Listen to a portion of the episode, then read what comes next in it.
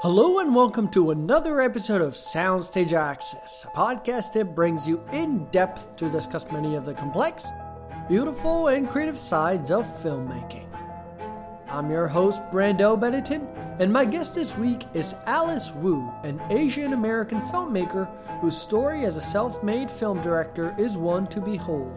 Her first movie, Saving Face, in 2004, tells a beautiful queer New York love story grounded in Asian American culture that was based on Alice's own experience coming out to her mother.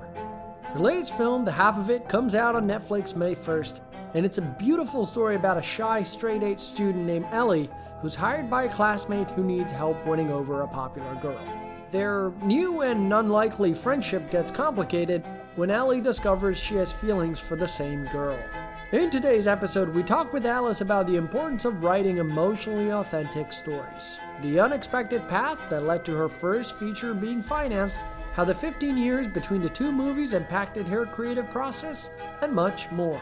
If you like to hear new content, hit that subscribe button to find all previous episodes from Soundstage Access. But now, without further ado, let's go to our conversation.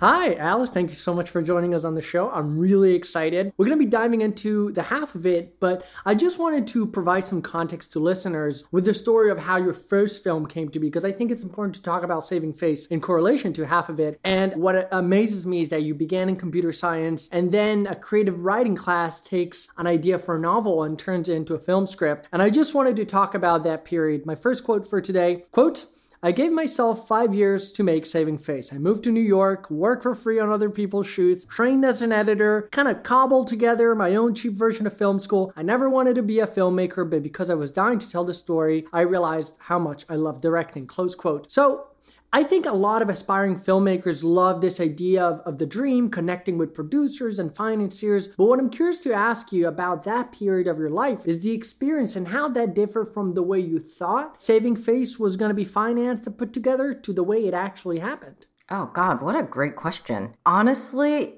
I had no expectations or understanding how a film was going to get made. So I literally just was kind of flying by the seat of my pants. And in a way, I think that made the experience. I mean, let me be clear anytime anyone tries to make a film, by the time they tell the story, all the sort of boring, exhausting, terrible parts get shunted off. And all you hear is the part where it's like, and then this happened, this happened, this happened. Because I think we're storytellers, so we want to draw dots between things. So it feels as though, like, well, that makes perfect sense.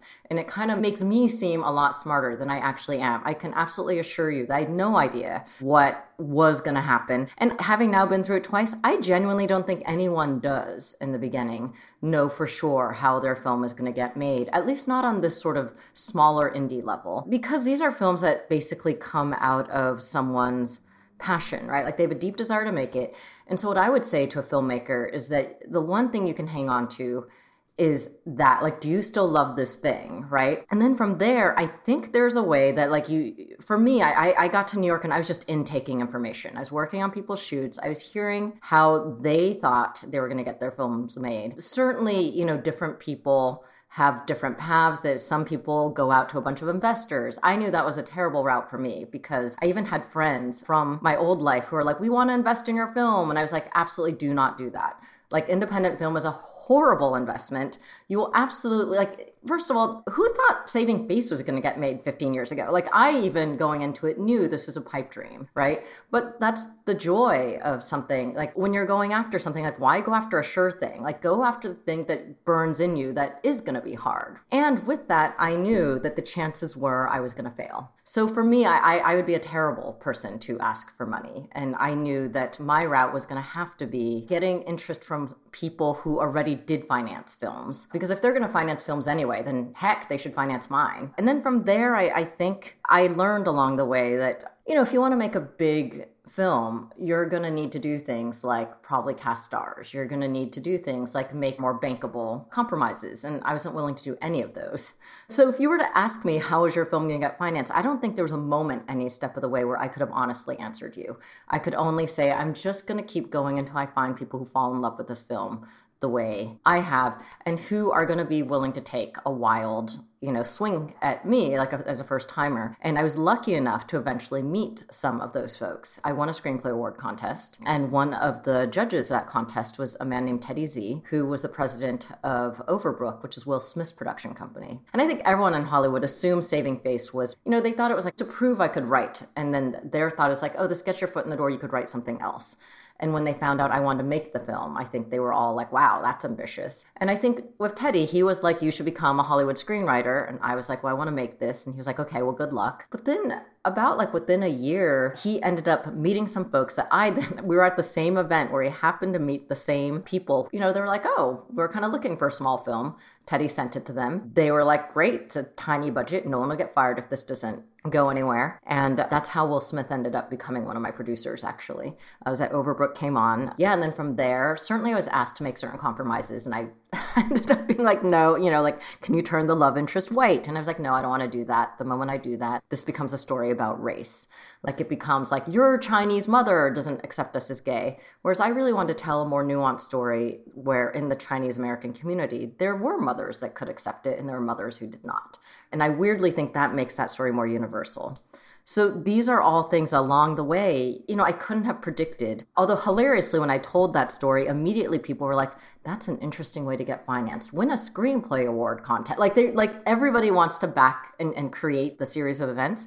And maybe, but I feel like making a film is not really a recipe. Like I don't think there's a recipe to follow. I think it's more like an exploratory jungle where you're out there with the thing you love and you just have to be open to what you're going to find. And if you feel like you're heading down the wrong path, then you just course correct. And I think that's that's what it is. I also am interested as we transition into half of it. It was a screenplay that appeared on the blacklist in, in 2018. just because we've got to keep things going, I just want to ask you we finally get, you know, half of it off the ground and we're going to dive into the process of directing it. I always ask directors, like, how do you manage your resources? You're not really swimming in an ocean of a budget. So, how many days did you guys have to shoot uh, the half of it? And what was your biggest creative fear stepping into filming?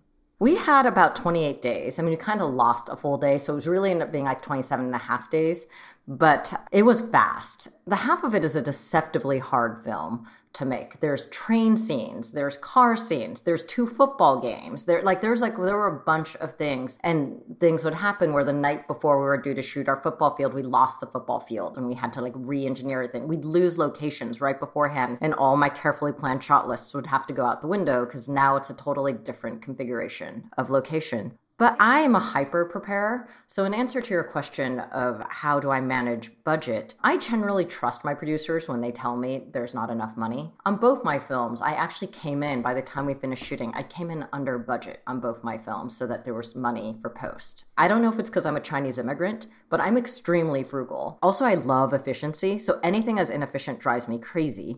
And so, the way to handle that in like a creative world I mean, the irony is I'm also an improviser, which uses the exact opposite. Like in improv, you don't want to plan, you want to be sort of ready and present, right? But I think those two qualities were helpful to me as a director. I'm not a fan of just being like, well, just find it on the day. It's not a thing I will ever say. Like, I think about everything, I plan everything, but not because I think when I step on set that we're going to execute that plan, like beat by beat by beat, because I understand that to stay on track, I'm going to have to have a plan, but then I also have a plan B in my head, and I also have a plan C. So invariably, plan A goes out the window. We don't have enough time. It's like, all right, you don't have five shots, you have two shots what are those two shots going to be? Like oh this has changed now. The sun has like come out. The lighting is terrible. We can't handle it now we have to do this. Like i think that kind of pivoting happens for me because in the hyper planning i now know what is important. So i guess i tend to encourage that. And i think it keeps at least for me it keeps me sort of facile and mobile on the day of because i feel like there's really nothing i have not thought about at this point. So when things catch me off guard, I have room in my brain to think about it because I feel like everything else I've already thought through. The good thing about being different in a town like this is that no one expects you to be like them. I'm 17. I live in Squahamish with my dad. I run a business, writing essays for people. I guess I just never thought I'd need anyone else. Hey, hold up. $10 for three pages. No, I'm not trying to cheat. What's this? A letter. Maybe you can make me sound smart. Dear Aster Flores, I'm in love with you. These hallways where we murder. I'm Ellie Chu. Yeah, I know. You want a letter about love? I'll write you a letter about love. The script goes on Blacklist in 2018. What was the process like between 2005 and 2018 in regards to when did the half of it enter your conscious in regards to this should be our next project? Oh, I never think this should be my next project because I don't. I think the thing I've discovered about myself is like with Saving Face, I didn't go into making Saving Face thinking I want to become a filmmaker right? I went into it thinking I wrote this thing for my mom. I would really love to make it, and I really want to make it on my terms. Nobody is going to make this film on my terms. So if that's going to happen, it's going to have to be me. So I'm just have to figure out what that's going to take. And I think in the back of my head, I knew the chances of it getting made were so small that there was no point in thinking about what happened after. So once it was made, there was this weird moment where everyone was like, what's next? And I was completely a deer in headlights. Like, I, I didn't know. So I was just sort of responding to what the market was sending me. And I was only picking projects that I was genuinely interested in, but that is different than something that comes from yourself that you have a deep love for. But I will say the few years after Saving Face, I was always busy working, sort of writing for hire. Basically, the long story short, as you probably know, I, I 10 years ago, I, I had to drop everything to move to San Francisco, to take care of my mom because of some health issues. And in that process, I eventually thought I've left the industry. So for like a good seven years, I did no writing at all. But what I was doing was in spending time with my family and getting like it was a very rich period of time, right? And I think one thing I realized, well, back up when you ask where when the half of it entered my consciousness, like I'd had a few ideas that were every now and then would float in and out, but I was never writing. And the half of it is probably an idea that I probably had like eight or nine years ago. But even earlier, like I write from a very emotional place. Like Saving Face for me was really about a woman trying to have both romantic love and her family, like a queer woman. And I just never got to see that. But it's really about a mother daughter relationship. And it's really a mother daughter romantic comedy. And the half of it for me stemmed from like an early you know, when I first came out as gay, and I had my best friend was a straight guy, and really trying to think of the nuances of that relationship. You know, if you meet someone who's like your soulmate, but there you have no interest in having sex with them, what is that relationship, right? And somewhere in there, I was trying to deal with the nuances of that and what that said about love, but it was always kind of in the background. And then maybe our eight or nine years ago, it occurred to me, like I kind of a story started to come to me, but I never really put it down. It was just nebulous. And it wasn't until about three years ago when I got pulled back into the industry to write a script for uh, DreamWorks Animation, actually, after not writing at all. and and I think that was such a good experience that it kind of got my mojo back. That was when I was like, well, what is the thing I'm most interested in right now? And I that and that story never left me. This idea, the half of it, which a couple of times I pulled out in the ten years and thought, what could this be? And after like maybe a few hours, I'd be like, I, I can't write, and I'd throw it away again, right? And I guess there was something about, you know, maybe after fi- writing again for someone else, there was just this awareness that I was at a crossroads where they asked me, great, this went well, we want to hire you for something else. And I was suddenly like, if I'm going to apply myself, I don't need the money. So why am I not applying myself on something that matters? And if I'm super honest, the few years after Saving Face, they were fun, but I was a little lost because I was really writing more out of my ego.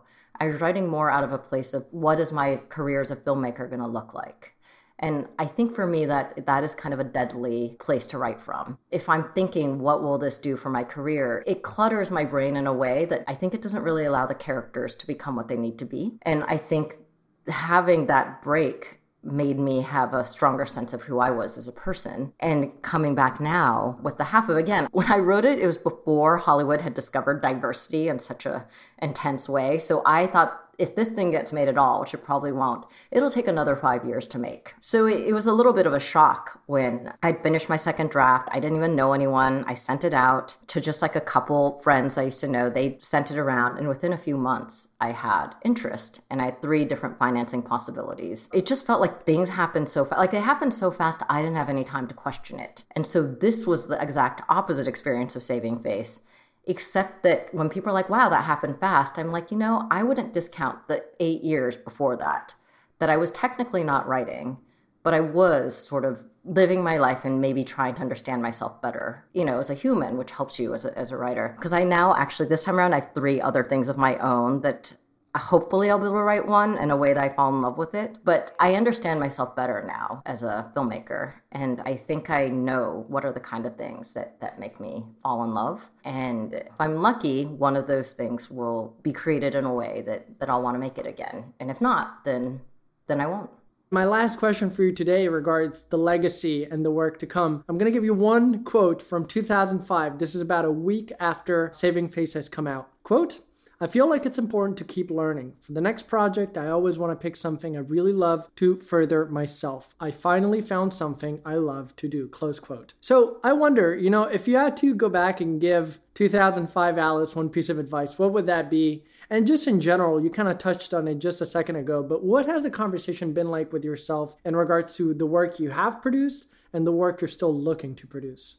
Oh, God, what a great question. What's really funny about this is just the other day I was having a conversation with another artist who was saying how uncomfortable she was. Like being, you know, sheltered in place was so uncomfortable. And she was wondering what this was going to do to her work because she's already gotten to a comfortable place. And I was saying, isn't that great though? Because it is not fun necessarily, but I think that's where the really interesting work comes out right? Because if I were to do another thing that I'm comfortable, like right now, I'm getting every YA romantic comedy thing you could imagine. And I love YA and romantic comedy, but for me, I, I'm not looking to be like, let me just churn out more stuff. Like, I want to find something that I'm like, wow, I really understand what I can bring to this and why this will be unique and stand on its own. If I were to go back to 2005 me, you know, I don't really know that I would have done anything differently for this reason. I don't think the industry was ready then for me to go, and I want to do this other thing. Like maybe. I mean, I guess we'll never know, but I don't think it was bad that I got an experience of writing for hire because I think everything, I mean, I still have friends then from people that I worked with, and I, I had a little bit more understanding of how Hollywood worked, which I don't think is a bad thing. But also, I think the thing thing I would have told myself is to not worry about the fact that didn't feel the same as making Saving Face. Like I would have just told myself, like, yeah, you're experiencing this different thing. And the thing I was very glad of is that when when something very important happened with my family, I was glad that I was in a situation where I could drop everything and move and take care of my mom. You know, a lot of people aren't. And it also helped me know, oh, these are my values. Okay, my family's always going to come first, right? And that journey, I think, was all necessary for me to become the filmmaker I am now. And I guess, in terms of when you say what I would like for moving forward, I mean, it's funny because literally of the three things, all three are slight departures from the two things that I've done, and yet they're also very me. like, but I think that's the thing I would love is if I were to make another thing you know, because I don't think people would watch Saving Face and immediately be like, yes, the next thing she's going to do is a movie of teenagers, right? Like, like in the half of it is a different sort of movie. Like, I think Saving Face is very much like I'm trying to make the biggest romantic comedy I can on a tiny budget with all Chinese American faces. But the half of it isn't. It's a, like a little more naturalistic. It's a coming of age. It hints at as if it's going to be a romantic comedy, but then it kind of does this kind of a little bit of a subversive switcheroo in the middle. And I think you can see a similar DNA, but they're still different movies. And I, I feel like of the three things, the thing I picked to work on right now is yet another thing where I think people are like, whoa, that's not what we would have expected. And then they'd be like, oh yeah, but it makes sense. I guess my hope is that I get to keep making movies like that. Alice, you've been so generous with your time. It was such a pleasure watching the movie. For anyone out there, it comes out on May 1st on Netflix. Thank you so much. And again, best of luck with everything. Thank you. Brandon, you're an amazing interviewer. Thank you so much. You really, your research was amazing. Thank you. And there you have it, folks. Thank you to Alice for spending time with us and to Eric Boss for doing such a great job mixing these episodes. You can stream the half of it on Netflix starting May 1st. If you enjoy our program, please help us by taking a moment to subscribe to the show wherever you get your podcasts. Send your favorite episode to a friend to help fellow cinephiles and new listeners find the show. I'm Brando Benetton, and you've been listening to Soundstage Access.